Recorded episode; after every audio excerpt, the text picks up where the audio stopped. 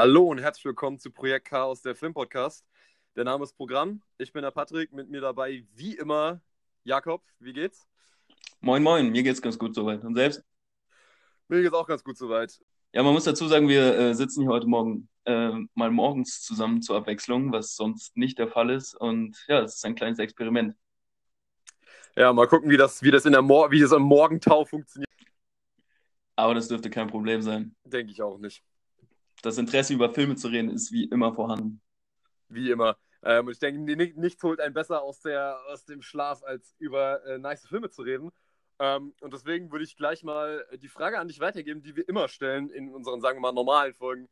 Äh, Jakob, was hast du denn zuletzt gesehen? Möchtest du uns mal berichten, was du für tolles Zeug hoffentlich gesehen hast? Ich fand es ganz gut, weil du mir ein perfektes Stichwort eigentlich geliefert hast äh, aus den Schlaf reißen. Passt nämlich perfekt auf den Film, den ich diese Woche unter anderem gesehen habe.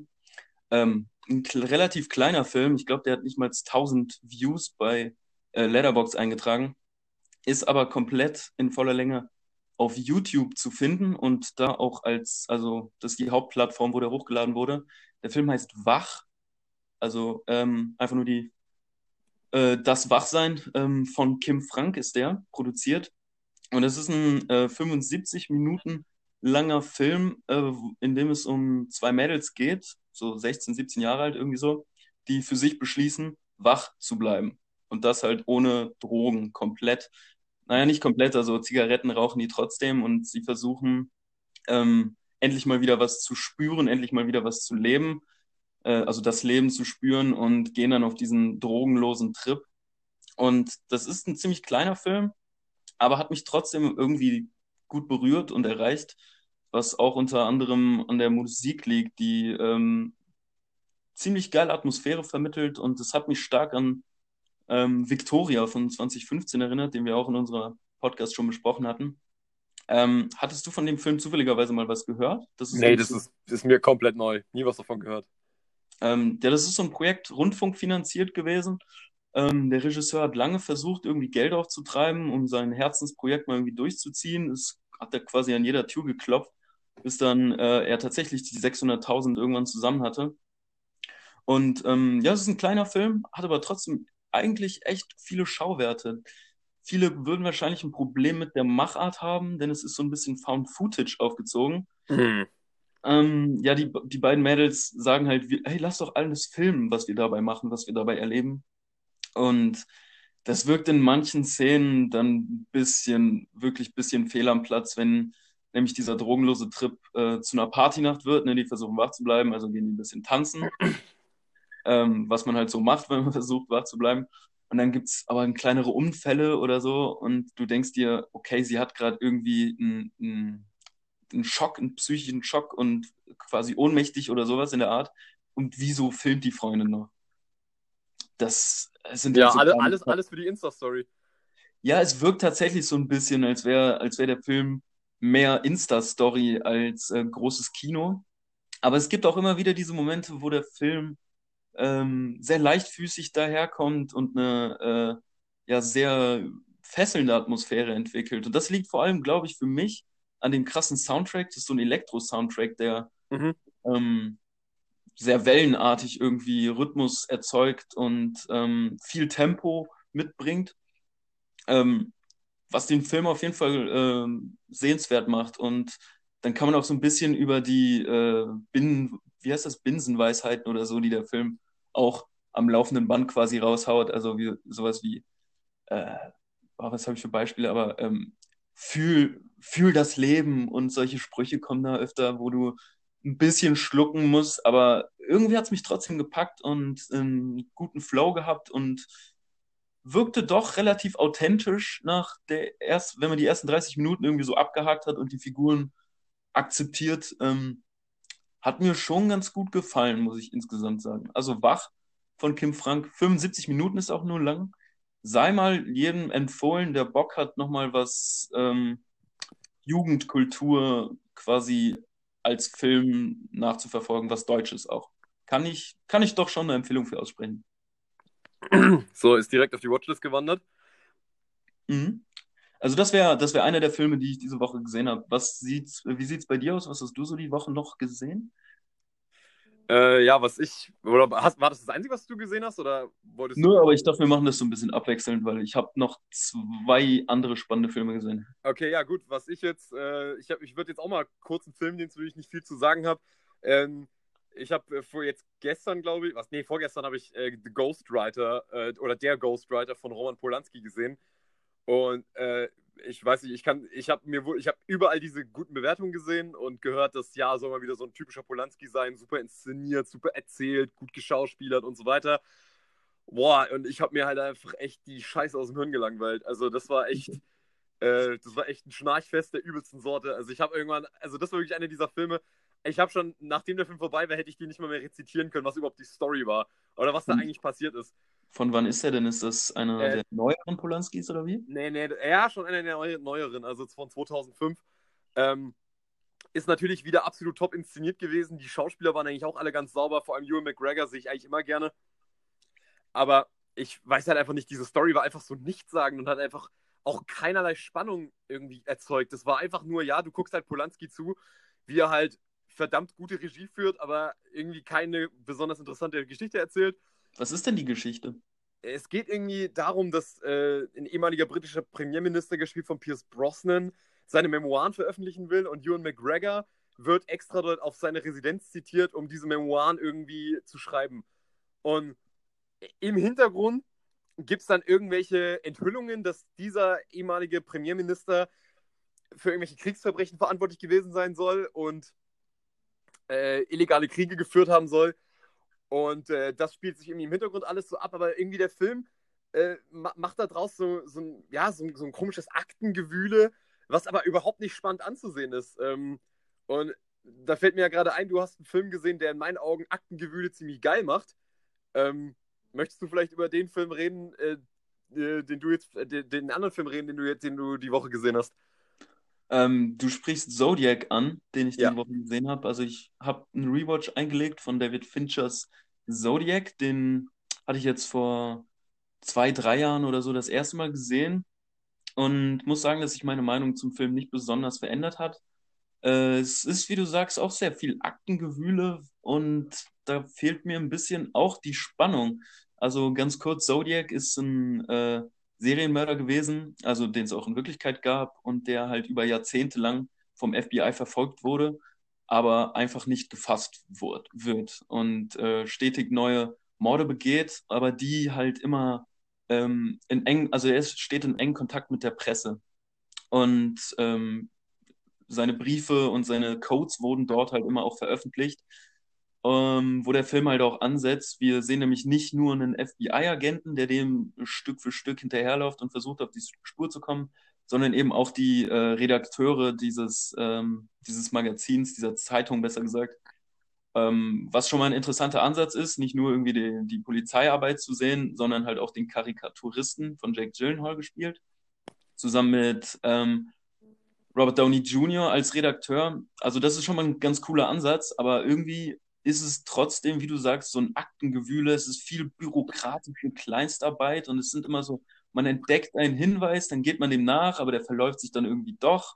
Und ähm, ja, bei David Finchers Werk hier so ein bisschen die Spannungselemente gefehlt. Also das, wo ich sonst so drauf stehe bei Psychothrillern, dieses äh, Gefährliche, was man spürt, wenn man gerade irgendwie einen Dialog hört, wo es ein Serienkiller, also wo ein Serienkiller irgendwie einem Agenten gegenübersteht und alle Beteiligten wissen, er ist es, ähm, wo, wo kann man eine unglaubliche Spannung draus ziehen und ähm, wie David Fincher das zum Beispiel auch in Mindhunter mit seiner äh, Netflix-Serie gemacht hat.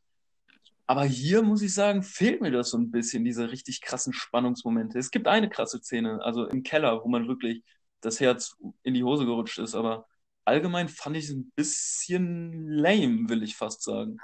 Du stehst anders diesem Film gegenüber. Äh, ja, tatsächlich in allen Regarden. Also, das ist für mich ähm, mit weitem Abstand einer der besten Filme, die ich je gesehen habe. Also, der, das ist einer von denen, der hat sowas von all, volle Punktzahl bei mir verdient. Also, ähm, ich kann aber alle Kritikpunkte, die du gerade angesprochen hast, kann ich sehr, sehr gut nachvollziehen, weil ich den Film, eine, weil ich den Film tatsächlich eine sehr, sehr lange Zeit auch so genauso empfunden habe wie du. Ich, ich, ich fand es, ich konnte es alles total wertschätzen, wie David Fincher das inszeniert, wie er wie viel Zeit er sich nimmt, diese Geschichte zu erzählen. Aber mir hat auch Sehr immer die Spannung Zeit. gefehlt. Wie bitte? Sehr viel Zeit. Ja, sehr viel Zeit. Stunden Ähm, 50 oder so. Ja, ja, äh, 100, äh, 100, wie, wie lange geht denn der? 2 Stunden 45, glaube ich, im, im Director's Cut, in dem ich ihn gesehen habe. Ah, ja. Ähm, und, aber irgendwie hat es bei Zodiac bei mir einfach gedauert. Ich habe den immer und immer wieder gesehen und ich habe mich halt irgendwann so gefragt, warum will ich den eigentlich immer wieder sehen? Und ich finde halt, man darf halt Zodiac, oder beziehungsweise ich habe Zodiac aufgehört zu sehen als Psychothriller oder so, sondern Mhm. es ist für mich halt wirklich so ein richtiger journalistischer Film. Und ich finde, der Film m, lässt mich als Zuschauer genauso obsessiv über diesen Fall nachdenken, wie es seine Hauptfiguren tun. Und deswegen hat, ich, hatte mich immer wieder zurückgeholt, dass ich immer wieder gesagt habe, ey, ich will nochmal Zodiac sehen und nochmal Zodiac sehen, bis mir irgendwann aufgefallen ist, ey, Alter, da sitzt einfach jede Kameraeinstellung, jede Szene, der Film und ich meine, das Problem hattest du wahrscheinlich eher als ich, weil ich zum Beispiel finde, das Pacing ist halt für mich absolut unglaublich. So, dass diese 2 Stunden 45 immer mein Interesse so unglaublich packen, dass ich immer, also dass ich es schade finde, wenn der Film vorbei ist, weil ich ehrlich gesagt noch weitere zwei Stunden gerne noch irgendwelche, äh, irgendwelche Hinweise sammeln würde, um rauszufinden, wer das ist. Mm, Ja, ich finde das Pacing schon eher ein bisschen schleppend. Also eben weil es so viel Forschungsarbeit, eben weil es so real dargestellte ähm, ja, Nachforschungsarbeit ist, die mich irgendwie nicht besonders gehuckt hat. Ähm, und wo du auch die Charaktere ansprichst, ich finde ähm, nämlich, dass man sie kaum als Charaktere hier äh, kennenlernt, sondern nur ihren Fokus auf die Arbeit beziehungsweise ihre Obsession auf diesen Fall zu sehen kriegt. Weißt du, wir können dann Jake Gyllenhaal beobachten, ähm, wie er äh, angefixt wird auf diesen, auf diesen Fall, wie er zuerst so ein bisschen die Codes knackt und deswegen involviert wird, aber immer mehr sich darin verliert. Aber es wird halt trotzdem auch erzählt, wie er äh, eine Familie gründet, wie er eine Frau kennenlernt, Kinder kriegt und so weiter. Und das sind irgendwie so Randnotizen, weil, weil es schon der Fokus darauf liegt, äh, äh, gelegt wird, dass er sich so in diesem Fall verrennt und verliert. Aber die Personen, die werden ja, also halt auf ihre, auf ihre Fokus auf den, auf den Fall irgendwie reduziert und das macht es für mich auch noch ein bisschen uninteressanter. Ja, weil, keine Ahnung, nur diese Obsession im Fall mitzukriegen, fehlt mir dann so ein bisschen die, ja, die Spannung. Mhm. Kann, aber wie gesagt, kann ich sehr gut nachvollziehen. Ich weiß nicht, hattest, hattest du ein Problem mit dem Tempo vom Film? Weil da wird ja relativ heftig in kurzes, kürzester Zeit etliche Informationen hin und her geschmissen und irgendwelche Namen werden gedroppt und, und so weiter und so weiter. Ähm, weil ich höre immer oft, wenn es um Zodiac geht, dass Leute immer sagen, dass sie das Tempo, in dem dieser Film diese ganzen Informationen verarbeitet, irgendwie, dass das einfach schwer greifbar ist. Ähm, das Tempo ist für, mich, glaube ich, dahingehend ein Problem, dass wir eben diese drei Hauptcharaktere haben. Wir haben den FBI-Agent, wir haben den Redakteur und den Karikaturisten. Und ähm, die, der Film behandelt ja jeden quasi wie ein Hauptcharakter, aber immer nur auf, auf, diese, auf diese Arbeit bezogen.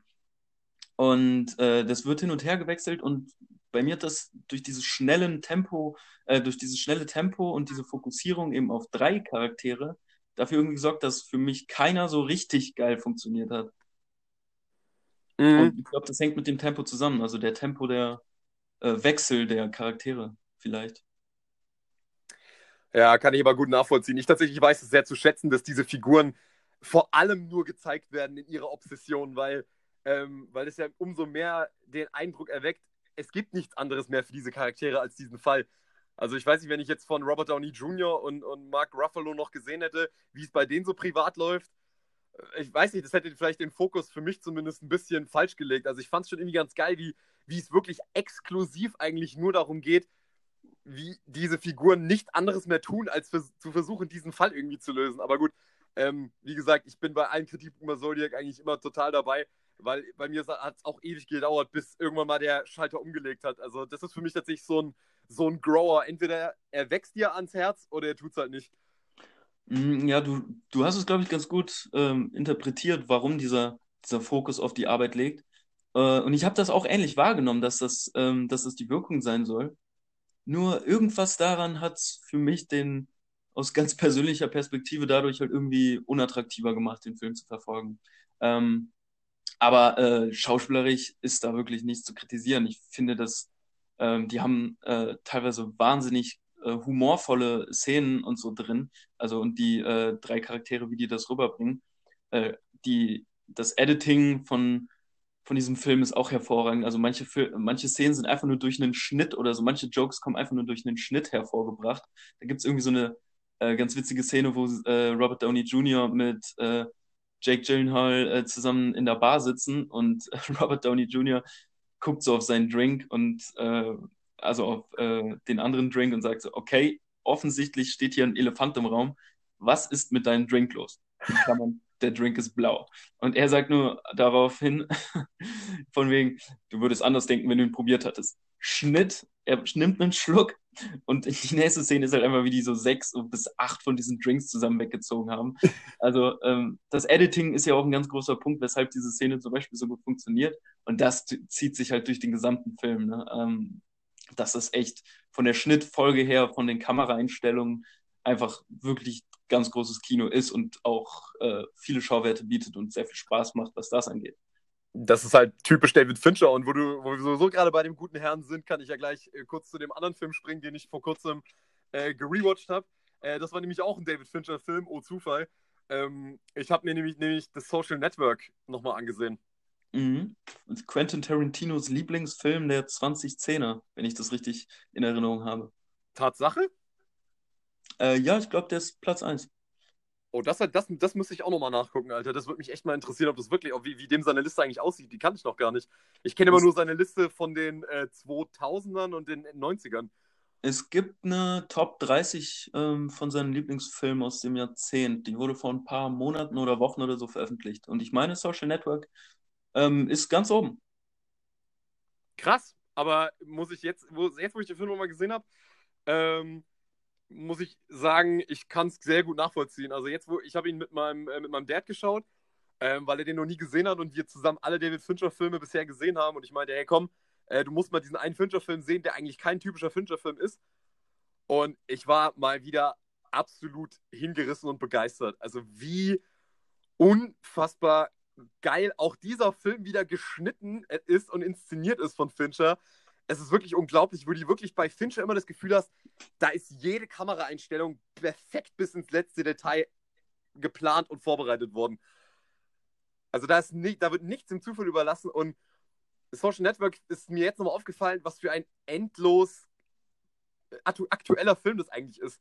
Also es ist ja der Film zu, der, zu unserer Social Media Generation und der ist wirklich so, der, der, der liest sich aus heutiger Sicht nochmal so ganz anders, weil wenn man überlegt, wann der Film rauskam, 2010, da war Facebook gerade erst so richtig, so, ja, sagen wir mal so, an Popularität so richtig erst am explodieren.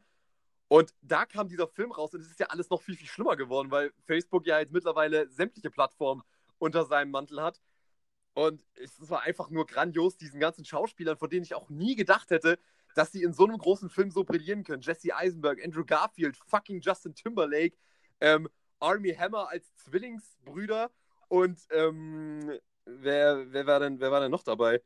Ähm, ja gut, Rooney Mara auch dabei und Brenda Song, also die sind alle, die spielen einfach alle sich so um Kopf und Kragen. Es ist einfach so famos gemacht und inszeniert. Also der Film, also wirklich, ich habe fast kein Gramm Fett an dem Film gefunden, was nicht perfekt wäre. Abgesehen davon, dass äh, Mark Zuckerberg in dem Film arg sozial inkompetent dargestellt wird und fast schon ja soziopathisch gezeigt, dass er manchmal echt ein bisschen schwer zu ertragen ist, aber ansonsten. Wollte ich nämlich fragen, geht dir Jesse Eisenberg nicht irgendwann auf den Sack in dem Film? Er hat so seine Szenen, wo er mir ein bisschen zu drüber ist, so als dieser absolute antisozial äh, gebaute Typ.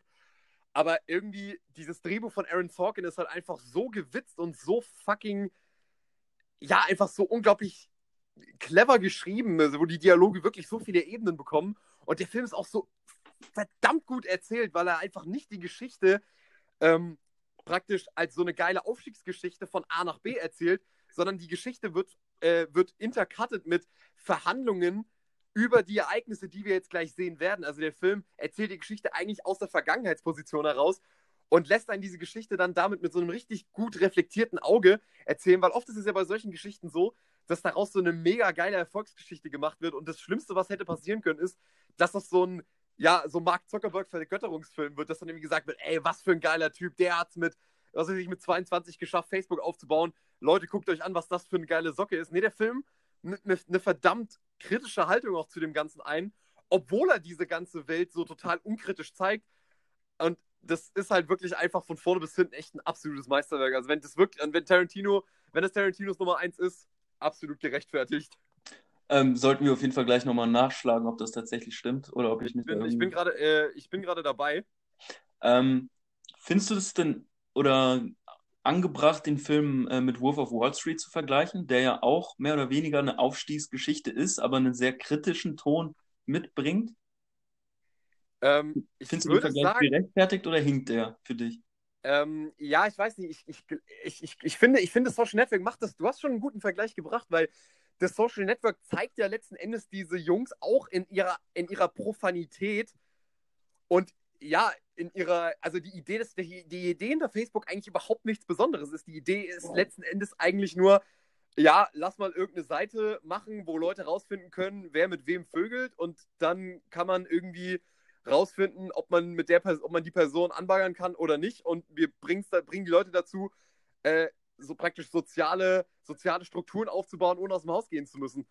Ähm, also ich finde, der Film zeigt schon diese ganze Banalität dahinter, aber auch wie genial die Idee eigentlich ist, weil sie halt so auf die absolut, äh, ja, auf, auf die fast schon billigsten äh, Triebe des Menschen geht, irgendwie nach sozialer Interaktion und sozialem Status finde ich, dass der Film wirklich diese Profanität mit so einer Komplexität zusammenbringt, dass das schon, wie Wolf of Wall Street schon irgendwie funktioniert, weil Wolf of Wall Street hat ja eigentlich auch ein verdammt komplexes Thema, zeigt es aber halt wirklich auf die mit Abstand kindischste Art und Weise, wie man es eigentlich zeigen kann. ja, im Exzess halt, ne? Im, im komplett Rauschhaften. Ähm, ich habe den Film lang nicht mehr gesehen und würde deswegen mal kurz nachfragen, ob er denn auch äh, die Datenunsicherheit Facebook, die Datengeilheit und dass alle Daten verdammt nochmal verkauft werden und dann Dritte weitergereicht werden, ob da auch die kritische Ebene im Film angesprochen wird, ob das überhaupt Thema ist, wie die mit den Daten, die äh, da ja in enormen Mengen gesammelt und äh, gesichert werden, umgegangen wird. Nee, das ist, glaube ich, gar nicht, das ist eigentlich kein großer Bestandteil davon. Also ich glaube, der einzige Satz, der irgendwie fällt, ist, dass praktisch jetzt der Witz an Facebook ist, dass du keine Daten, also weil, weil äh, der Film fängt ja an damit, dass Mark Zuckerberg diese, diese ähm, so ein Programm macht, das nennt sich Face Smash, wo Jungs äh, Mädels nach ihrem Aussehen äh, bewerten können, welche ist heißer. Also ähm, auf jeden Fall eine ziemlich fragwürdige Idee. Jedenfalls ähm, ist, ist, es, ist es dann so, dass Mark sich praktisch in etliche Unisysteme hacken musste, um die ganzen Daten zu bekommen, also die Bilder. Und jetzt praktisch ist sozusagen der Witz an Facebook, dass die Leute freiwillig ihre Daten hochladen, die man vorher mhm. sich hätte ein, in die man sich vorher hätte einhacken müssen. Und dass da sozusagen so ein bisschen dieser Raum aufgemacht wird, ist es ja eigentlich praktisch unglaublich, dass etwas, was eigentlich lange Zeit als hohes Gut gilt, seine privaten Daten nirgendwo hochzuladen oder dass die auch nirgendwo verfügbar sind, dass jetzt, dass man jetzt durch Facebook praktisch immer bereit dazu war, alles hochzuladen, was eigentlich im, was eigentlich bisher Privatsphäre war. Weil ich glaube, wenn der Film heute produziert worden wäre, äh, also wenn man den Film heute drehen würde, ähm, wäre der Fokus nochmal ein ganz anderer. Heutzutage ist die Perspektive auf Facebook ja auf jeden Fall, hat sich verändert und äh, wäre eine andere. Und es ist vielleicht ganz spannend zu betrachten, wo Fincher damals den Fokus drauf gelenkt hat und ähm, was seine interessanten Punkte waren, um die Geschichte zu erzählen. Heute äh, würde man auf jeden Fall diese Datenkrake stark kritisieren und ähm, wahrscheinlich Mark Zuckerberg auch nochmal ganz anders inszenieren als diesen ja, socially awkward ähm, Genie-Typen, sondern ja, vielleicht ein bisschen gieriger noch, könnte ich mir gut vorstellen. Ja, man muss natürlich auch dazu sagen, ne, wo du es gerade angesprochen hast, der Film, es ist ja sehr fragwürdig, ob der Film wirklich ähm, akkurat ist in seiner Darstellung, was diese Geschichte betrifft. Also es wurde viel kritisiert, dass okay. das kompletter Humbug ist, was da erzählt wurde. Ähm, aber ich muss zugeben, mir ist das ehrlich gesagt scheißegal. Ähm, ich glaube, der stellt auch gar nicht den größten autobiografischen äh, äh, Ansatz, also Maßstab. Nee, der, nee der, tut, tut, er auch nicht. Und das ist auch vollkommen okay. So die Geschichte, weil es ist ein Film und äh, meistens sind Biopics in ohnehin äh, total fiktionalisiert und tun eigentlich nur so, dass die ach so wahrheitsgetreu sind. Deswegen, ich bin absolut okay damit. Ich habe übrigens jetzt gerade nochmal nachgeschaut, es ist tatsächlich Tarantinos Lieblingsfilm, äh, der 2010er. Mhm. Also guter Filmgeschmack von dem Kollegen. von, dem, von dem Dude. Können wir mal anfragen, ob er bei uns in den Podcast will. Ja, können wir mal, können wir mal machen. Äh, ich ich denke, der wird sich Zeit nehmen. Ich meine, er hat bestimmt zurzeit auch nichts zu tun. Ja, gut, äh, die Dreharbeiten können ja langsam wieder stattfinden. Also insgesamt auf der Welt, die Leute fangen wieder an, Filme zu drehen unter Auflagen. Aber äh, es wird wieder produziert. Mhm. Und, äh, die Kinos sind ja auch Gott sei Dank geöffnet, weshalb wir uns auf ein äh, hoffentlich krasses Meisterwerk endlich mal wieder in den nächsten Wochen freuen dürfen, wenn äh, Tenet von Christopher Nolan nämlich endlich in die deutschen Kinos kommt. Ich glaube, am 28. August ist es soweit. Ja, am 26. August kommt er raus. 20. Ähm, ja, sei auf jeden Fall kurz angesprochen. Ähm, Tenet wird ja auch ein Science-Fiction-Film. Ich habe nämlich die Woche auch noch einen Science-Fiction-Film gesehen, ähm, über den es sich, glaube ich, auch lohnt, mal kurz zu quatschen. Der ist von äh, Alex Garland, der ähm, ähm, hat mit Ex Machina nämlich ein Regiedebüt abgelegt, nachdem er schon eher als Drehbuchautor aktiv war. Er hat so Sachen wie 28 Days Later äh, geschrieben und äh, ist in Hollywood auf jeden Fall schon äh, damals ein recht bekannter Name gewesen. Hat sich dann mal ans äh, Regie, auf den Regiestuhl gesetzt und ich finde ein echt klasse Science-Fiction-Werk abgeliefert. Äh, ganz kurz, worum geht's? Es ist im Prinzip ein Kammerspiel, doch äh, auf jeden Fall einer besonderen Art. Ähm, wir sehen nämlich, wie Oscar Isaac als äh, CEO von ha, mal wieder einer Facebook-ähnlichen Firma, ähm, von, also von CEO von einem fiktionalen Google. Das Google wird dann ähm, Blue Book genannt. Und Oscar Isaac ist halt der Milliardär-Oberboss dieser, dieser Google-Firma. Und der sitzt mitten im Dschungel in so einem privaten Palast, den er sich da hingesetzt hat und arbeitet und forscht an seinem künstlichen, an seiner künstlichen Intelligenz. Also der forscht an ähm, Robotern mit menschlichem Bewusstsein. Das ist sein Forschungsschwerpunkt. Und äh, der sitzt da so alleine und forscht und arbeitet und entwickelt und codet. Und in dieses äh, abgeschottene Domizil, in dieses diktatorische Reich, wo er alles unter Kontrolle hat, per Knopfdruck wirklich die ganze Domäne für sich einnehmen kann, kommt jetzt ähm, ein Programmierer, der quasi in so einer Lotterie, in einer firmeninternen Lotterie gewonnen hat und darf eine Woche lang äh, diesen Firmenboss nun besuchen und bei seinen Forschungsarbeiten unterstützen. Was natürlich äh, dicke Ehre erstmal ist, wenn du quasi ein kleiner Fisch in einer Firma bist und jetzt den Milliardär auf seiner äh, Forschungsstation quasi besuchen darfst und äh, je nachdem, wie gut du da Arbeit ableistest, auch äh, erwähnt wirst, wahrscheinlich in seinen Forschungsberichten oder sonst was. Ähm, also dann entsteht so ein Kammerspiel zwischen den beiden, wie sie an der künstlichen Intelligenz, nämlich der dritten wichtigen Person in dem Film, ähm, forschen und testen, inwieweit die künstliche Intelligenz jetzt tatsächlich schon menschlichem Bewusstsein ähnelt oder gleicht. Und ich fand das ziemlich spannend, neben dieser wirklich hochtechnisiert, technizisierten, oh Gott, schwieriges Wort, äh, Welt zu sehen, ähm, wie da so ein soziales Gefüge plötzlich entsteht, wie so ein Liebesdreieck zwischen den dreien entsteht. Ähm, achso, das sollte nämlich gesagt werden. Die KI von Alicia Vikander äh, ist äh, sehr feminin optisch dargestellt und ähm, es entsteht so eine erotisch knisternde Atmosphäre zwischen dem, der jetzt äh, sie austesten soll. Und es bändelt sich so eine Liebesgeschichte an. Und Oscar Isaac ist so als dritter Person, übernimmt so ein bisschen die Vaterrolle. Ähm, und das hat mich echt ganz gut gehuckt, wie die da in dieser, in diesem Dschungel, in diesem hochtechnizierten äh, Haus so ein ganz basic Science-Fiction-Werk äh, erschaffen, in dem trotzdem ganz große Fragen äh, gestellt werden, nämlich äh, was den Menschen tatsächlich auszeichnet, was äh, das Bewusstsein ist. Und äh, das hat mich ganz gut gehuckt, muss ich sagen. Kennst du den? Ja, klar. Ähm, geiler Film. Äh, fand ich auch damals wahnsinnig beeindruckend, so aus äh, Hollywood so einen, so einen unglaublich ja, reflektierten und intelligenten Science-Fiction-Film zu sehen, der ja wirklich brennende Fragen der Gegenwart stellt. Ähm, mit in Bezug auf diese ganze KI-Thematik und so weiter. Und ich war halt auch, auch total begeistert von diesem Set-Design und von diesem wirklich unglaublich geilen äh, Darstellertrio aus äh, Domhnall Gleeson, den ich vorher, also der mir vorher als Schauspieler gar nicht so, ja, so, so, so wahnsinnig im Gedächtnis geblieben ist. Weißt ich kenne ihn aus so Filmen wie alle, Alles eine Frage der Zeit, ähm, so aus romantischen Komödien und so. Ähm, und dann sehe ich den dann Ex Machina und der ist grandios. Oscar Isaac ist ein absoluter Showstealer als dieser vollkommen durchgeknallte, ähm, keine Ahnung, Steve Jobs Verschnitt. Ähm, und Alicia Vikander spielt auch diese Rolle als dieser, als dieser Android wirklich auch absolut famos. Also ich war auch total begeistert von dem Film damals. Ähm, war dann aber umso enttäuschter von dem Nachfolgefilm von Alex Garland, Annihilation. Ich äh, hatte auch so meine Probleme mit, äh, mit dem Nachfolger.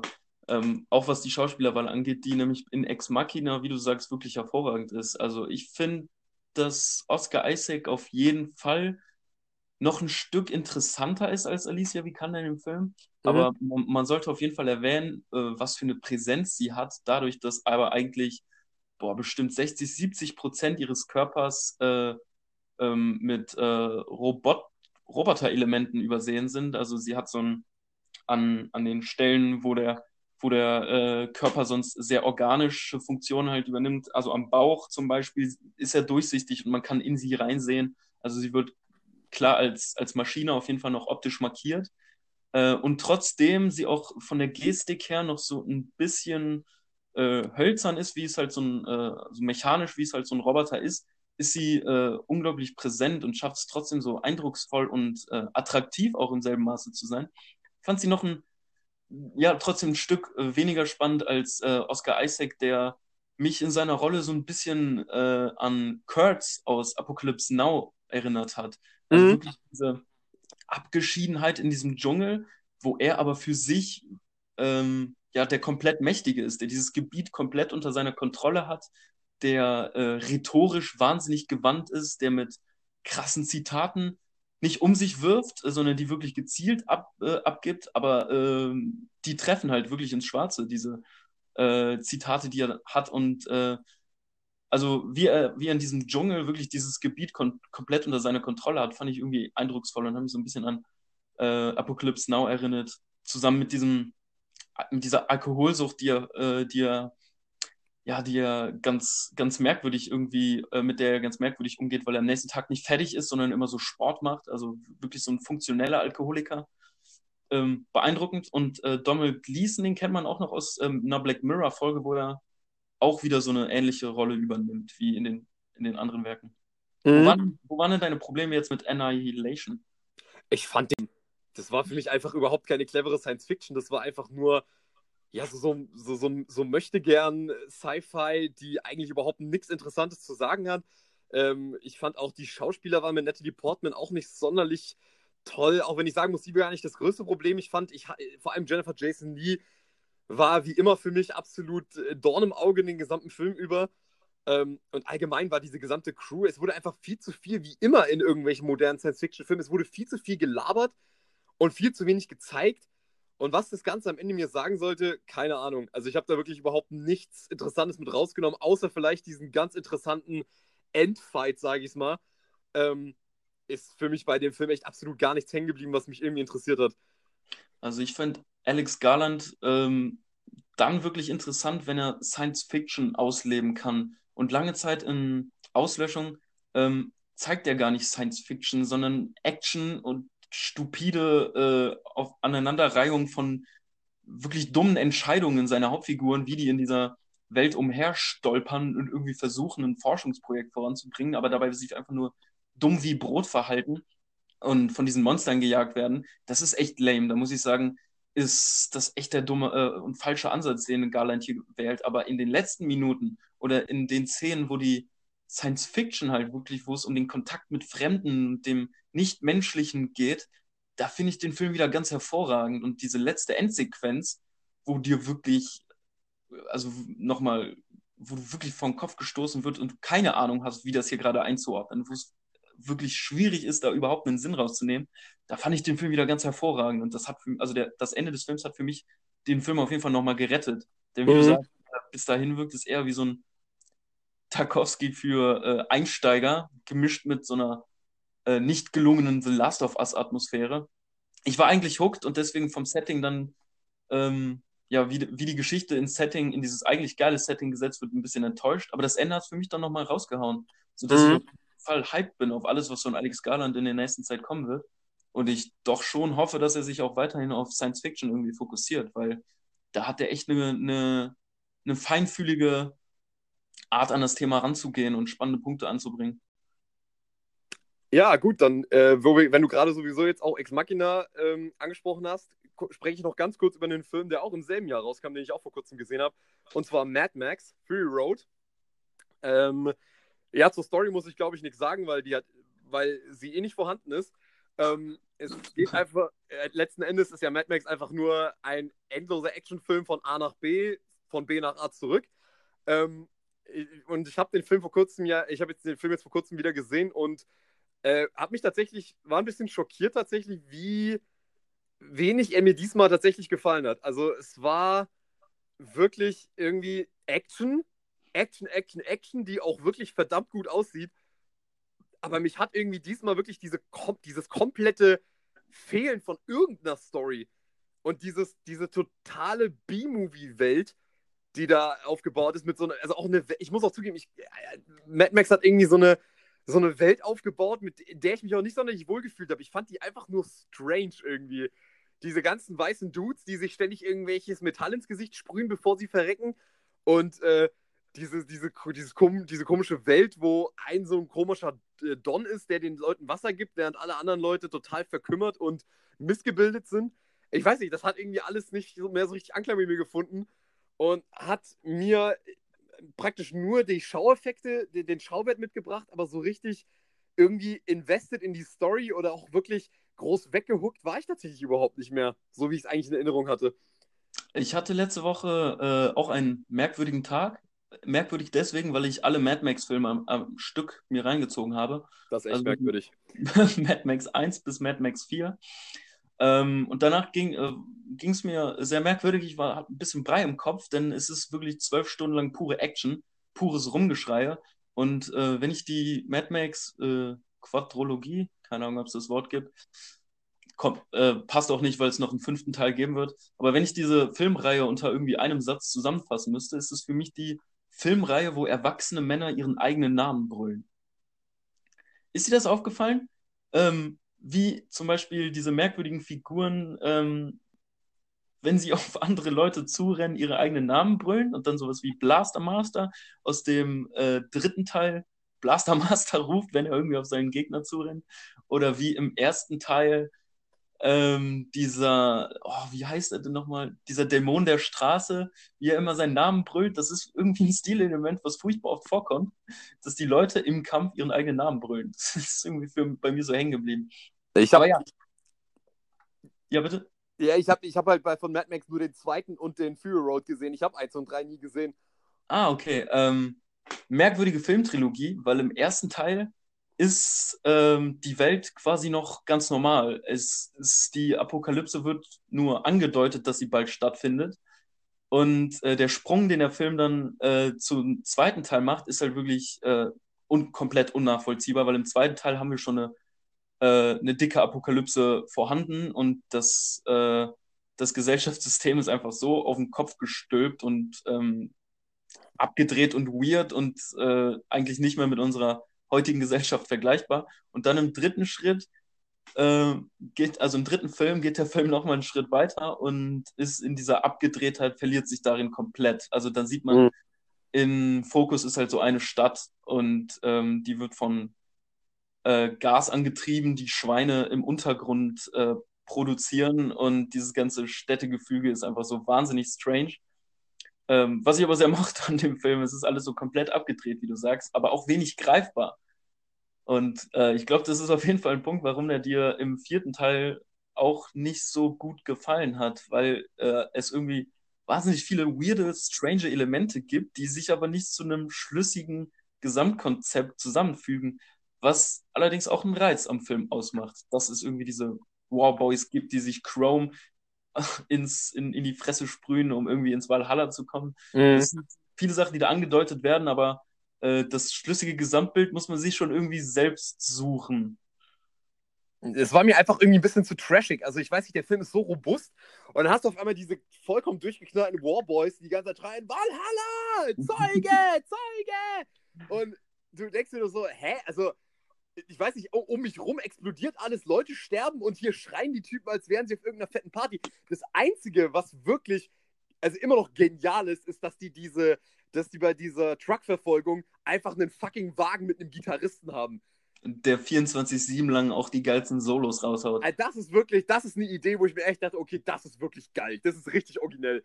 Das ist wirklich, das ist, das ist wirklich der mit Abstand beste Einfach von dem gesamten Film. Ja, ähm, aber jeder Shot dieser gesamten Kolonne, wie die da durch die Wüste. Das äh, ist einfach nur fett. Also Bildtechnik Meisterwerk, zweifelsohne. Also, also es ist optisch schon wirklich eigentlich in jeder Szene auf Anschlag geil gedreht. Ähm, ich hatte ein bisschen ein Problem, die haben ja in dieser einen Oase, wie, wie du ansprichst, diesen Boss, der für das Wasser zuständig ist. Aber was ist denn das für ein System, dass er das einfach auf den Boden klatschen lässt, das ganze Wasser? Weißt du, da haben, die, da haben die irgendwie einmal in der Woche die Möglichkeit, Wasser zu kriegen und 90 Prozent des Wassers landet im Dreck und die müssen das irgendwie auffangen und aus dem Boden fischen. Hätte man sich da nicht ein besseres Prinzip ausdenken können, um irgendwie die Menschen halbwegs mit Wasser zu versorgen? Also jetzt mal ehrlich. Und am Ende übernehmen die, also ja, Spoiler, am Ende töten die den Boss und äh, übernehmen selbst so ein bisschen die Führerschaft in diesem System, aber die machen das genauso. Lassen das Wasser auf den Boden klatschen. Was, wem bringt denn das? Irgendwas? Keine Ahnung, ist so ein bisschen, das ist einfach nur so eine Eisbucket-Challenge, ähm, wo sie einfach das Wasser über die Leute schießen, aber eigentlich haben sie überhaupt nichts davon. Ja, ich, ja, aber keine Ahnung, ich weiß nicht, ob man da die Kritik wirklich anbringen sollte, ob das so ob das so sinnig ist, in dieser Welt dann diesen Punkt zu, zu kritisieren. Aber ja, aber gut. Jeden, war auf jeden Fall ein Punkt, der mir irgendwie aufgefallen ist, wo ich mir wirklich einen Kopf packen musste.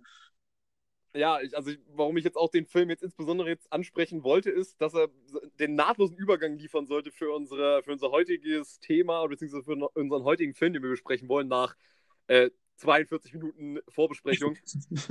ähm, ist nämlich äh, unser heutiger Film, nämlich eine weitere Action-Ikone ähm, der, der Kinogeschichte. Und zwar wollen wir heute über Terminator 2 reden. Terminator 2, ja, wir, wir sind wieder in der, Perspekt äh, in der Position, dass äh, du den Film schon ungefähr 71 Mal gesehen hast. 72 und, Mal.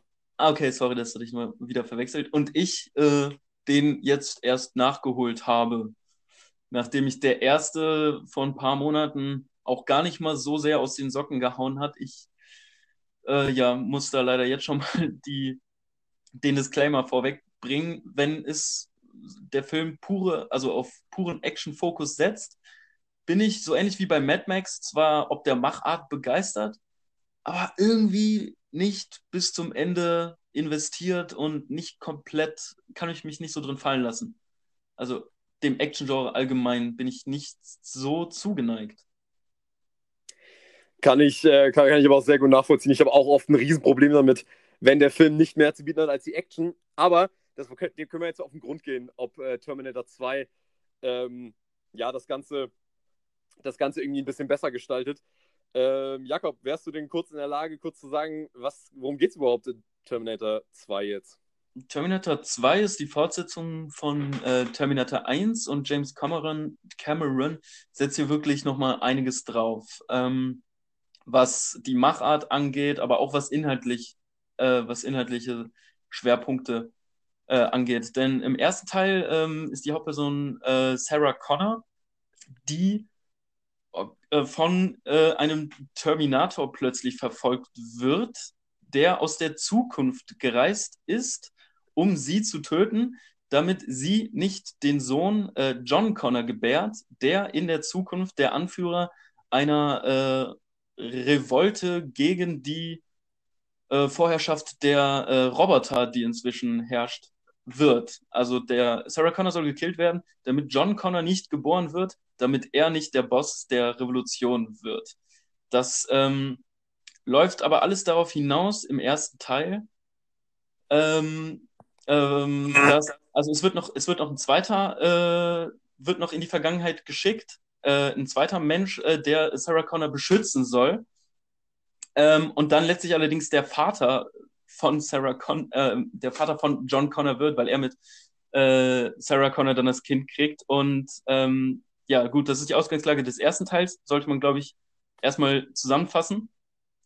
Äh, Im zweiten Teil ist allerdings äh, John Connor jetzt die Hauptperson, die wiederum von einem T1000 aus der Zukunft, äh, also ein Terminator aus der Zukunft verfolgt wird, der technisch nochmal viel krasser ist.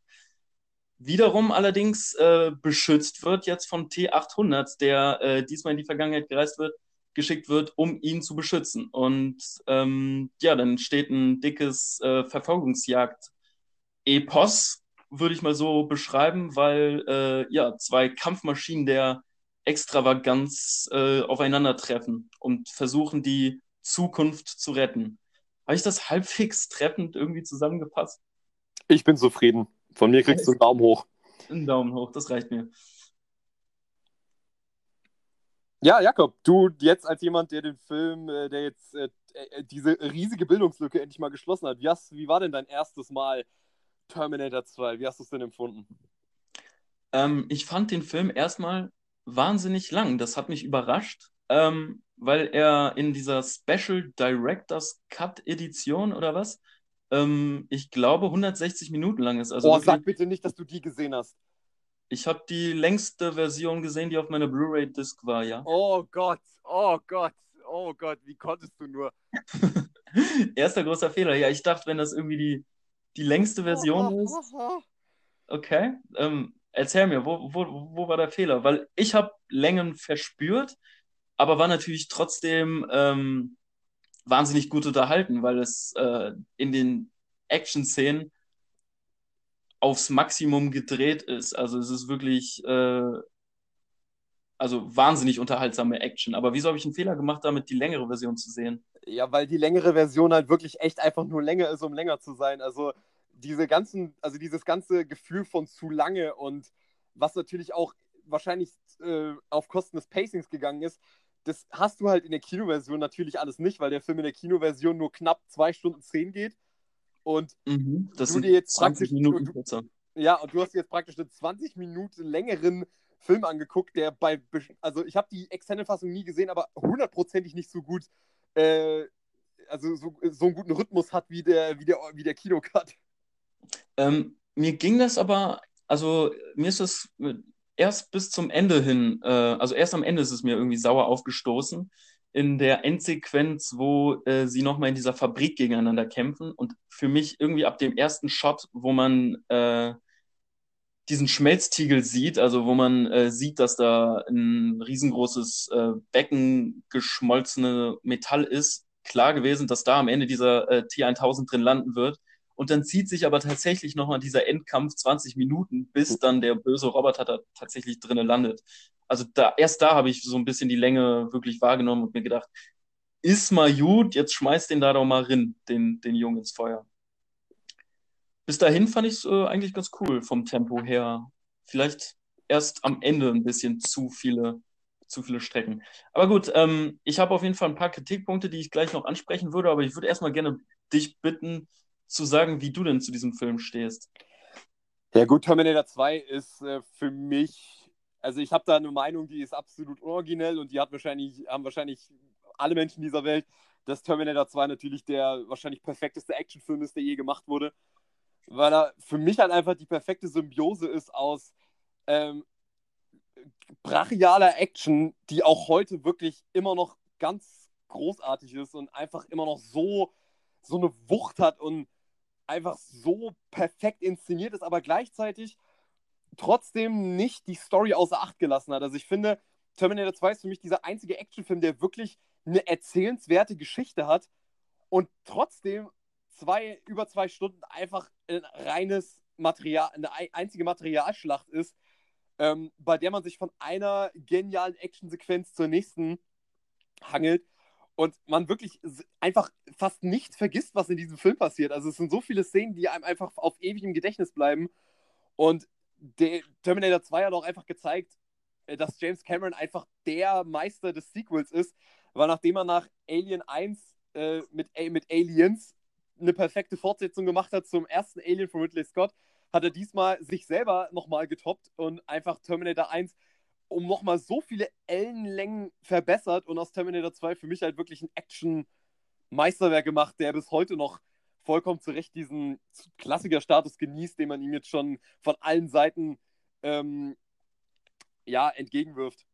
Bist du denn dem Franchise dann auch äh, treu geblieben und bist dran am Ball geblieben und hast dir Teil 3 bis äh, 6, glaube ich, äh, ja. alle noch angesehen? Nein. Kennst du die Filme alle? Nein. Das, äh, das habe ich mir äh, aus Rücksicht auf meine Gesundheit nicht angetan. Ähm, ja, weil was die Reviews angeht, ab dem dritten Teil äh, ja wirklich die Begeisterung massiv einsinkt und der äh, auf keinen Fall mehr anscheinend die Maßstäbe halten kann, die der zweite Teil ja krass gesetzt hat.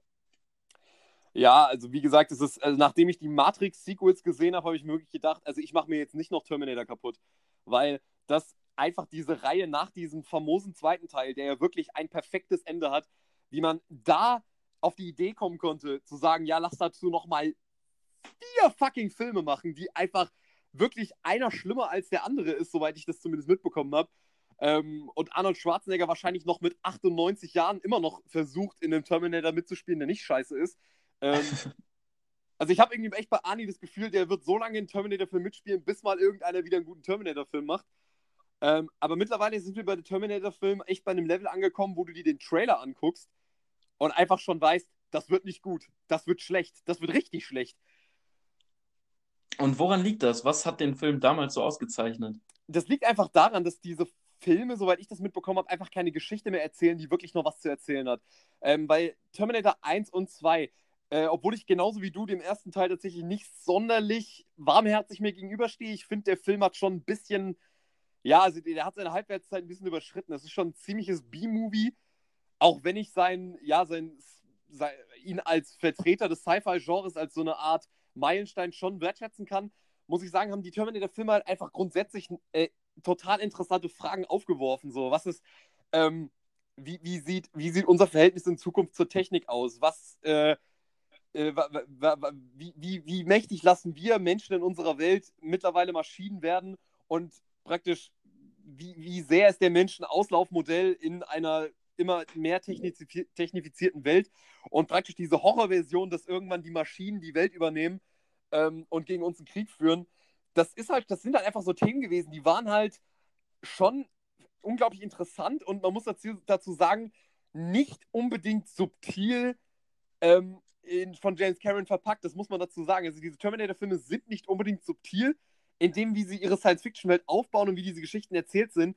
Aber sie sind so wunderbar klar erzählt, dass man trotzdem wahnsinnig viele ja, Verknüpfungen machen kann und diese Filme halt nicht nur als reine Unterhaltungsfilme unbedingt funktionieren müssen, sondern sie stellen halt auch wirklich interessante Fragen, die halt Teil 3 bis 6 einfach überhaupt nicht mehr stellen konnten, weil die Geschichte wirklich mit diesem Ende von Teil 2 wirklich genau perfekt zu Ende erzählt wurde und man einfach bei Teil 3, 4, 5 und 6 äh, einfach keinen, einfach keinen Sinn dahinter stand, warum diese Geschichten jetzt erzählt werden müssen. Ähm, ich weiß natürlich nicht, welche Geschichten dort erzählt werden. Ich könnte mir aber gut vorstellen, dass man den Weg gegangen ist, ähm, die äh, dystopische Zukunft zu zeigen, weil ähm, ich fand den Film am Anfang, also Terminator 2 am Anfang schon wahnsinnig geil inszeniert, wie dieses äh, wie diese kaputte Welt nach dem äh, atomaren Supergau da irgendwie aussieht hat mich schon echt gehuckt äh, und hätte mir eigentlich gewünscht, dass Terminator 2 auch ein bisschen was in dieser Zeit noch zeigt, von der Revolution. Wahrscheinlich machen das die Fortsetzungen, äh, nur leider kacke.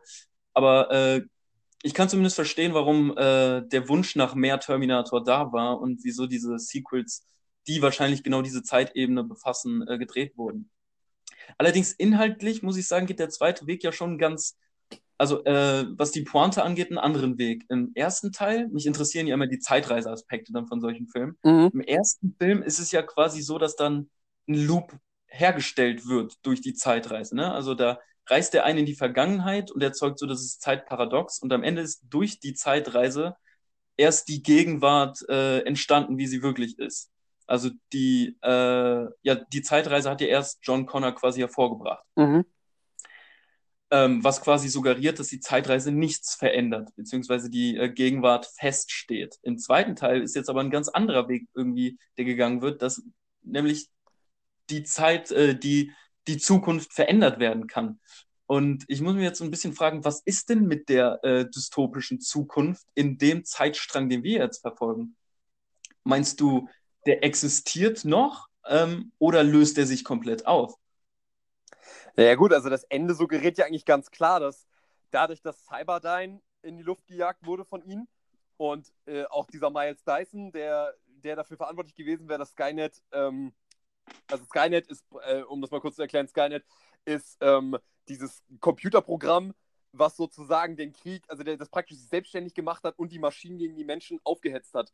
Und da habe ich, äh, da hätte ich schon das so, ich habe es halt schon so empfunden, okay, wir haben die Zukunft praktisch gerettet und wir gucken jetzt in eine ungewisse Zukunft, die aber eben nicht mehr vorbestimmt ist, indessen, dass wir auf jeden Fall diesen Krieg gegen Maschinen haben werden. Wie die Welt jetzt weitergeht, man weiß es nicht. Fakt ist, Skynet wird die Welt definitiv nicht in den Abgrund stürzen.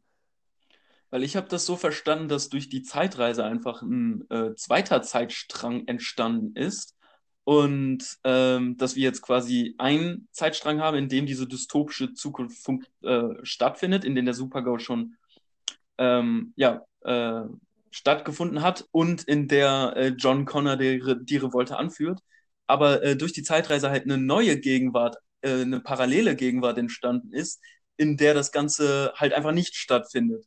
Jetzt ist halt die Sache, ist wirklich was gerettet dadurch, dadurch, dass einfach was Neues erschaffen wird, in dem diese Katastrophe nicht passiert? Ähm, und ja, oder äh, löst sich der andere Zeitstrang durch die Vergangenheit auf und wird gar nicht erst existent? Das, das sind schon Punkte, die mich dann irgendwie interessieren. Also man muss echt sagen, die Timeline von Terminator ist schon echt ziemlich abgefuckt, muss man sagen. Also ähm, das, das soll ja in den nächsten Teilen noch viel schlimmer werden, aber schon mal Terminator 2 muss man sagen, oh, also da, ich, ich glaube, man sollte nicht allzu sehr sich an der Zeitthematik unbedingt aufhängen, sondern äh, tatsächlich mal vor allem drüber reden, äh, wie hast du denn allgemein, gerade jetzt im Vergleich, ich meine, ich weiß, ich weiß nicht, wie, wie viel du davon gesehen hast, aber gerade im Vergleich zu heutigen Actionfilmen oder zumindest was man von heutigen Actionfilmen so hört, wie hast du denn Terminator 2 in der Regade empfunden? Ähm, wie, wie, also warum, warum, warum dieser Film jetzt als so ein Meilenstein gilt? Also hast du das äh, richtig also nachvollziehen können? Weil es kommt ja auch nicht selten vor, dass man sich Filme anguckt, wo es immer heißt Meilenstein, Meilenstein, Meisterwerk, Meisterwerk. Und dann guckt man die sich an und irgendwie denkt man sich so, ja, ich sehe es irgendwie nicht. Doch, ich bin schon echt wahnsinnig begeistert, vor allem von diesem T1000 gewesen, ne? über den man natürlich schon sehr viel gehört hat und äh, diese ikonischen CGI- Momente aus, was weiß ich, wie vielen YouTube-Clips teilweise schon gesehen hat. Aber jetzt mal das im Gesamtwerk zu sehen und ähm, die, Bedroh die Bedrohung von dieser Figur auch äh, zu spüren, war für mich der, also der Hauptfaktor zusammen mit der genialen Kameraarbeit, wieso dieser Film auch heute noch ähm, als so ein Action-Klassiker und Meilenstein angesehen wird. Denn ich finde dieses Prinzip, dieses sich immer wieder zusammensetzenden äh, Kampfroboter, der sich aber auch verflüssigen kann, der seinen Arm in ein Schwert verwandeln kann, der seinen Arm in ein Brecheisen, um einen ähm, Aufzug aufzustemmen, äh, verwandeln kann, äh, wahnsinnig geil. Und da hatte ich immer wieder äh, gemerkt, wie kreativ mit dieser Idee dieses Antagonisten auch umgegangen wird. Wie äh, geil das ist, plötzlich in äh, John Connors Mutter verwandelt, die Stimme ändert und wie clever der Film das auch macht äh, und den Zuschauer äh, nicht auf die Nase bindet, sondern ähm, ja mit ganz cleveren Kniffen irgendwie vermittelt, äh, wie, wie krass dieser Antagonist gerade eigentlich auch ist. Ähm, ich, äh, du, du, kennst die Szene, ähm, wo T800 anruft, die Stimme verstellt und also in John Connors Stimme quasi äh, John äh, Connors Zieheltern anruft da wiederum der T1000 am Telefon ist, auch die Stimme verstellt und sie über den Hund reden. Und anhand des Hundes, der von einem falschen Namen angesprochen wird, finden die dann heraus, dass es äh, nicht, äh, nicht die echten Leiheltern sind. Und äh, also das ist so eine ganz clevere, nebensächliche Machart, äh, die sich aber irgendwie in jeder Szene wiederfindet. Also so ganz clevere Kniffe, die, die diese Action nicht nur ähm, brachial und äh, aufs Maximum, wie, wie ich schon öfter gesagt habe, aufs Maximum gedreht, äh, cool inszeniert, sondern auch so eine Cleverness in jede Szene mit reinbringt. Äh, so ein paar Kniffe.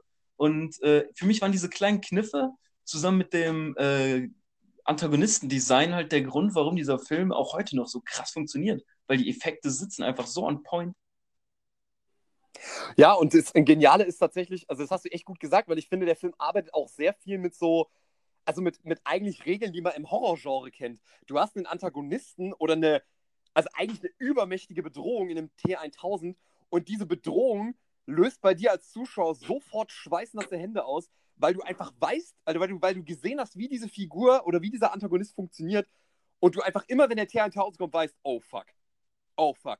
Weil du wirklich den gesamten Film, also es ist eigentlich ist so simpel wie genial, eigentlich der gesamte Film nur die Frage im Raum steht, wie soll man dieses Teil irgendwie besiegen?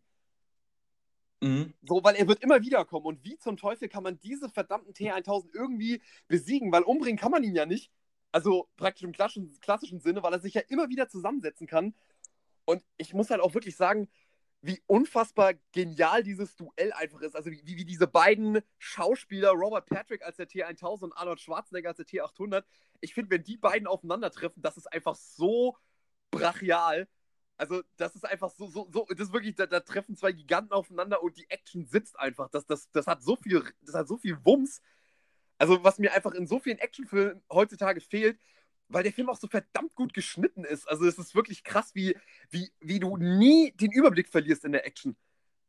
Mhm. Äh, mir gefällt auch die, äh, die Kameraperspektiven, die da immer wieder gefunden werden, wenn äh, zum Beispiel die Kamera durch so Autos, äh, Autoruinen oder so durchfährt, äh, um dann erst die Totale zu finden. Das finde ich irgendwie, ja, das ist so ein ganz gelungener Ansatz. Erst so einen kleinen Ausschnitt zu zeigen, wo man noch gar keinen Überblick hat, dann geht die aber durch dieses Auto irgendwie durch und man kriegt dann erst die volle, äh, die volle Breitladung der Action irgendwie ins Bild gefasst. Mhm. Und das finde ich echt spannend gemacht ähm, wo, du, wo du sagst, man, man überlegt die ganze Zeit, wie kann man denn diesen T1000 fertig machen? Äh, ich war auch die ganze Zeit dran, wie würde ich denn jetzt dagegen vorgehen? Und bin irgendwie zu dem Entschluss gekommen, okay, besiegen kannst du das Ding ja offensichtlich nicht. Ich würde aber trotzdem, man sieht ja in der einen Szene, wie die mit Trockeneis das Ding dann irgendwie zerspringen lassen. Leider fließt es dann wieder zusammen. Ich dachte mir, was passiert, wenn du das Ding quasi äh, zerspringen lässt und in mehrere Boxen irgendwie gefangen lässt sodass es sich nicht komplett wieder vereinen kann. Ich glaube, das wäre so der Ansatz, den ich irgendwie als erstes im, äh, im Kopf hätte und verfolgt hätte. Das Problem ist ja aber am Ende, dass, dass sie ja in dieser Gießerei sind und durch die Hitze von der Gießerei dieses, äh, dieses also der ist ja gefroren und er, aber er, er schmilzt ja wieder. Also du müsstest mhm. eigentlich diese, du müsstest diese einzelnen Teile von ihm in irgendeine Kühlbox reinhalten äh, oder, oder in irgendeine Kühlbox packen und ihn da sozusagen drin behalten, damit er, damit er nie wieder. Äh... Ja, in mehreren verschiedenen Kühlboxen, sodass gar nicht für ihn die Möglichkeit besteht, die Teile irgendwie zusammenzusetzen zu einem Ganzen. Ja, äh, aber ich weiß, gar nicht, wie viele, ich weiß gar nicht, wie viele Kühlboxen du da äh, besorgen willst. Um den... Ja, das stimmt. Ähm, ja, aber die Coolheit ist natürlich schon ein bisschen drüber. Also gerade in dieser ikonischen Anfangssequenz, wo er in die Bar kommt und sich äh, dieses Rocker-Outfit zusammenstellt. Oh, ich fand das einfach nicht so cool. Und ich weiß auch nicht, wieso T1 eine Sonnenbrille braucht. Und ich weiß auch nicht, wieso er so viele One-Liner hat und wieso er von John Connor äh, dieses Menscheln äh, braucht. Wieso er diese süßen Sprüche irgendwie bringen muss. Wieso er die Vaterfigur übernehmen soll. Das sind so ein paar Punkte, wenn diese One-Liner kommen, wo ich nicht äh, dieses Herzerwärmende gespürt habe, wo ich nicht die Coolheit dieser Sprüche gebraucht habe, wo ich mich ein bisschen dann von diesem Film distanzieren musste. Also du gehörst auch zu der Regale, die diese, also die diesen eher humoristischen Einschlag vom zweiten Teil irgendwie nicht ausstellen können, weil es ist ja ein, riesen, ist ja ein riesen Kritikpunkt vom ersten zum zweiten gewesen, dass sich Terminator-Fans halt total vor den Kopf gestoßen gefühlt haben, dass aus praktisch dem bösen Ani, der im ersten Teil noch alles niedergemetzelt ja. hat, was ihm vor die, vor die, Linse, vor die Linse kam, dass, ähm, dass er jetzt praktisch zum Guten wird und teilweise ja, so zum Faxenclown gemacht wird für Edward Furlongs Charakter. Hat dich das so krass rausgerissen aus dem Ganzen? Nein, das nicht, auf keinen Fall. Und ich musste auch lachen, als er versucht zu grinsen. Das ist schon, das ist schon witzig. Das ist schon ein interessanter Kontrast, der da aufgemacht wird. Aber ähm, es, ich sitze da nicht und kriege Gänsehaut, wenn er sagt, I'll be back und dann auf die Gegner zugeht. Was auch so ein bisschen, äh, was ich so ein bisschen schade gefunden hat, dass vielleicht der T1000 noch, noch, noch ein bisschen effizienter wäre. Das äh, fände ich noch ganz geil. Dadurch, dass er geht, wird er, wirkt er zwar bedrohlicher, aber irgendwie auch ineffizienter. Weißt du, wenn er ein paar Mal einfach gerannt wäre, hätte er den Jungen schneller gepasst und so. So Kleinigkeiten sind dann immer, wo man in der Action äh, so ein bisschen aufhorcht, aber das sind äh, ja kleine Kritikpunkte. Nichts, nichts Schlimmes. Ich fand den Film insgesamt doch schon mega unterhaltend.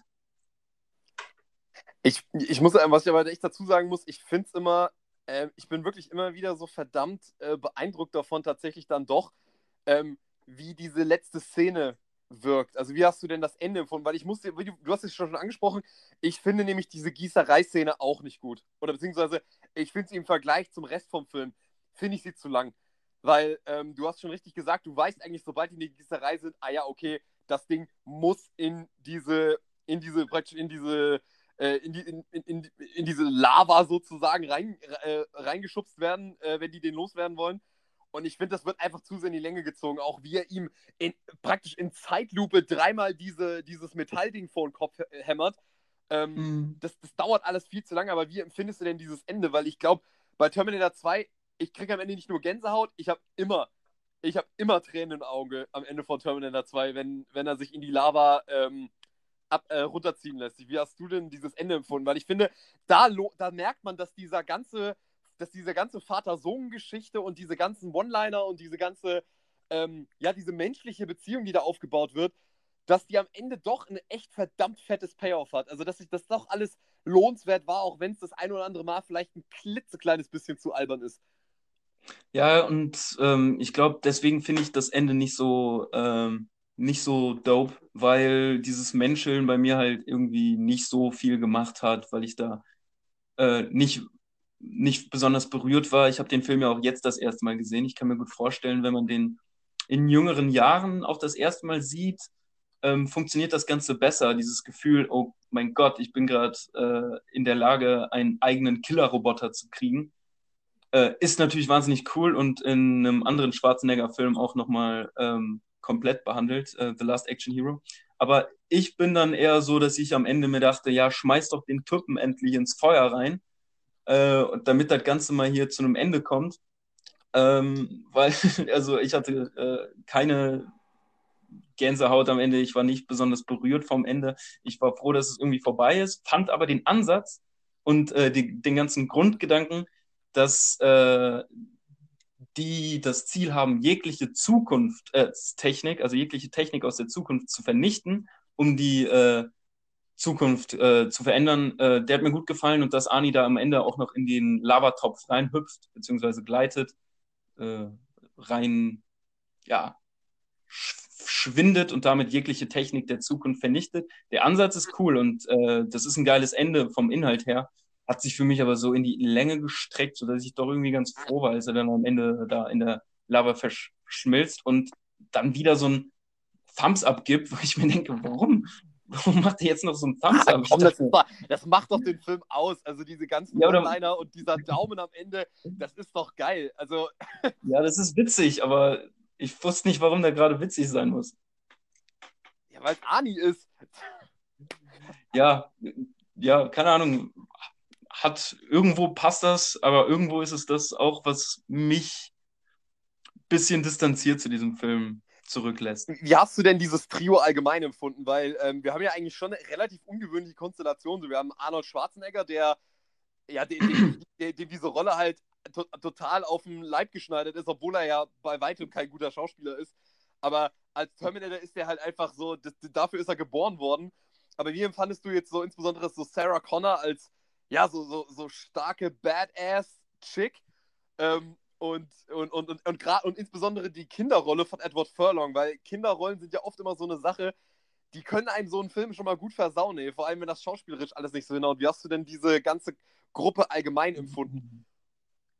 Ja, ähm, vielleicht war mir John Connor auch so ein bisschen zu cool, muss ich tatsächlich sagen. Also irgendwie so ein bisschen zu hip und dann auch noch der coole Hackerboy, der da äh, die Codes immer knackt und so weiter. Also ähm, da hat mir Sarah Connor doch irgendwie in ihrer Bad-Eyes-Attitüde schon besser gefallen.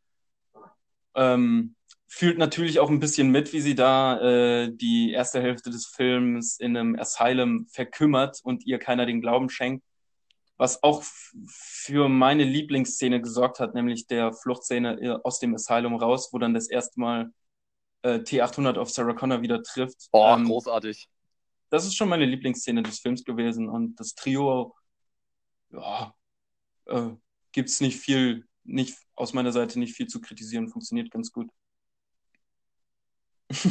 um mal eine etwas verkürzende, mit Blick auf die Uhr gebende Antwort äh, zu verteilen.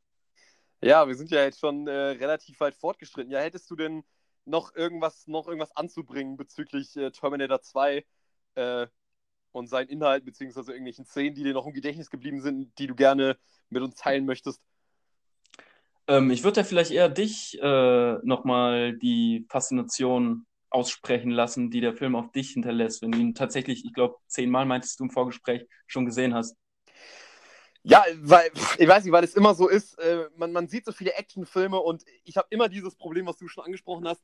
Ich bin im Action-Genre auch nicht so 100% zu Hause. Ich liebe geil gemachte Action, ich liebe auch geil gemachte ähm, Kämpfe, so wie zum Beispiel in The Raid, in den The Raid-Filmen.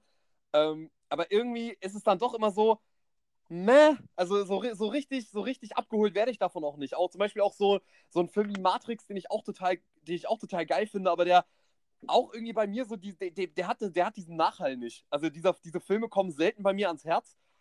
Und Terminator 2 hat es irgendwie geschafft, mein Herz zu bekommen als Actionfilm. Und ich glaube, das ist das, was ich ihm am allerersten, ähm, ja, für, für, das ich ihm am ehesten Kredit geben kann, dass es wirklich als Actionfilm geschafft hat, dass ich auch wirklich eine sehr emotionale Bindung zu dem Film habe. Und äh, dass es auch, auch wieder einer dieser Filme ist, wo du dich eigentlich fast auf jede einzelne Szene immer wieder freust, wenn sie kommt. Und äh, ich an der Stelle auch nochmal sagen muss, ähm, weil wir das gar nicht angesprochen haben, wie unglaublich geil ich diesen Soundtrack finde. Also ich weiß nicht, ob, mhm. ob er dir sonderlich aufgefallen ist, aber ich muss sagen, wenn da am Anfang die Kamera auf diesen Terminator fährt und diese geniale Musik von Brad Fiedel kommt, dieses düm, düm, düm, muss ich schon sagen, also da, da, da habe ich schon die erste Gänsehaut und denke mir schon so, okay, Alter, I'm along for the ride. Ich mache alles mit, was dieser Film machen will. Ja, ähm, die Eröffnungssequenz habe ich ja auch schon angesprochen, dass die mir wahnsinnig gut gefallen hat. Das liegt natürlich auch an der gekonnt eingesetzten Musik und an diesen Feuerübergängen, äh, also Bildübergängen. Ähm, die gefällt mir auch besonders gut, ja. Wie die auch die Action-Szenen unterstützt, ist ein wahnsinnig positiver Faktor des gesamten Films, ja, auf jeden Fall. Und wenn man so einen Film sieht, denkt man sich nur, James Cameron, warum machst du noch 25 Avatar-Teile, anstatt mal wieder irgendwie sowas wie Terminator zu machen? Mhm. Ja, ich bin auch nicht so dem Action-Genre verschrieben, wie ich es ja auch schon am Anfang gesagt habe. Umso froher bin ich, dass ich mich endlich mal Terminator 2 gewidmet habe, ähm, der dann nämlich es schafft, eine äh, spannende Geschichte zu erzählen. Gerade diese Zeitreise-Elemente sind Punkte, die mich dann immer hucken. Du hast schon gemerkt, äh, das sind Dinge, die vielleicht dich eher weniger interessieren, wo ich mich dann aber ganz gut in Gedankenexperimenten und so verlieren kann. Mhm. Ähm, ich will dann wissen, äh, wie hängt äh, die Zukunft mit der Gegenwart zusammen und so. Das sind Punkte, die mich sogar ein bisschen geil machen auf die Fortsetzung, die ähm, ich mir dann überlegen muss, ob ich mir die tatsächlich ansehe. Aber ich würde schon ganz gern wissen, wie der Film mit dem, äh, mit dem Zeitparadoxon weiter umgeht und ähm, das Ganze in Terminator 2 in makelloser Action fulminiert, ist einfach bis von Anfang bis zum, bis zum Ende äh, ganz großes Kino, hat allerdings ein paar äh, Längen, die vielleicht daran liegen, dass ich mir diese Special Edition angesehen habe. Wenn ich mir den Film das zweite Mal angucke, äh, werde ich auf deinen Rate natürlich die Kinofassung äh, bevorzugen. Ähm, ich bin nicht so ein Fan von dieser ganzen, von dieser ganzen zu krassen Coolheit, die der Film hat, die dem irgendwie auch die ikonische Note verpassen.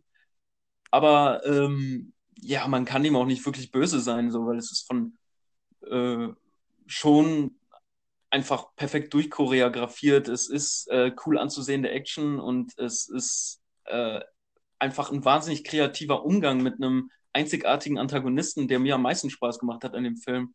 Wie viele kleine Einfälle mit dieser äh, Prämisse des Gegners umgegangen wird und ähm, auch bis zum Ende hin immer neue, neue Dinge kommen, die irgendwie diesen äh, unbesiegbar erscheinenden Bösewicht auszeichnen.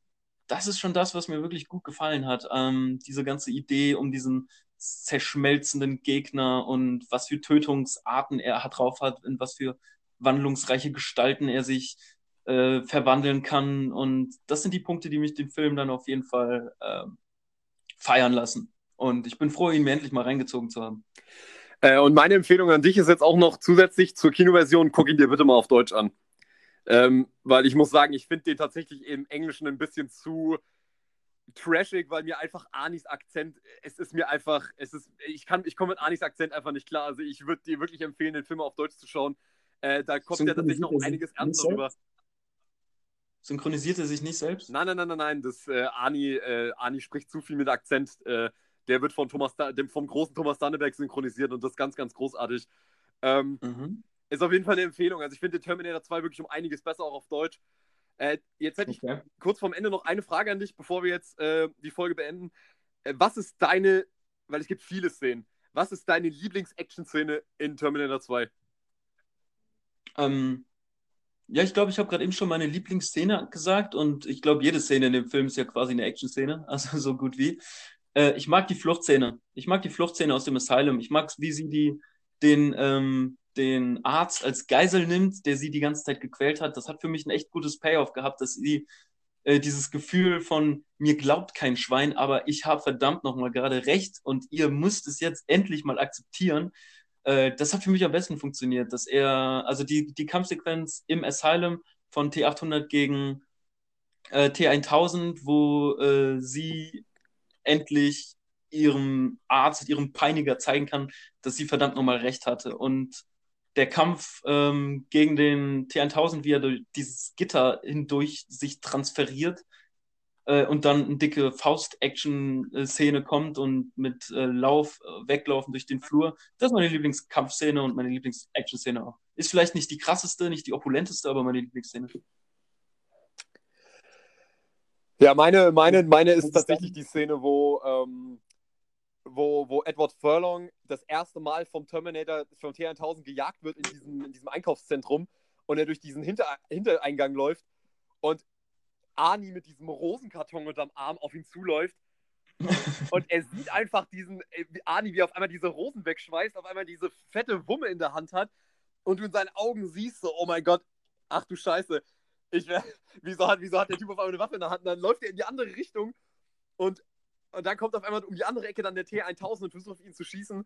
Und dann Arnie zu ihm sagt, runter, Junge, und dann geht er runter und dann gibt, gibt's erstmal, schießt ihm erstmal ein ganzes Magazin in die Brust und dann siehst du das erste Mal, wie sich so diese Wunden von dem T1000 selber heilen. Das ist wirklich eine Szene ähm, in Kombination mit der genialen Musik, wenn du auch diese, wenn du auch siehst, wie unglaublich kalt diese Maschine ist. Also das finde ich, das wird in der Szene am allerdeutlichsten. Der sieht John Connor und schubst erstmal so diese ganzen Kinder weg, die, die in den Weg gehen. Und einfach siehst, der hat dieses eine Ziel und der ist einfach nicht aufzuhalten. Und in Kombination mit der geilen Musik ist das so der erste, das ist einer dieser ersten richtigen Momente, wo wirklich bei mir die Gänsehaut komplett einsetzt. Da sei auf jeden Fall nochmal die Schrotflinte erwähnt und dass, glaube ich, noch niemals irgendjemand eine Schrotflinte cooler nachgeladen also hat als äh, Termi auf dem auf dem Motorrad einhändig. Das äh, ist wirklich zu cool für diese Welt. Das ist wirklich zu cool für diese Welt. Ja. Äh, zu cool für die diese Welt Terminator 2 definitiv. Ähm, aber ich würde langsam mal sagen, wir kommen langsam zum Ende.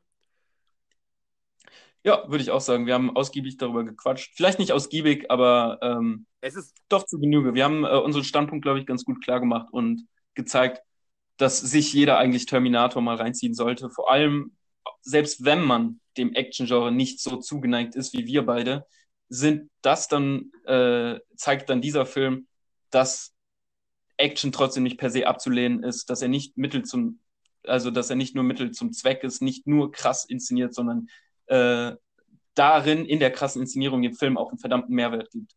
Weil äh, Kino ist auch immer Bewegung und keine Filme, ja, zeigen es besser als gut gemachte Actionfilme.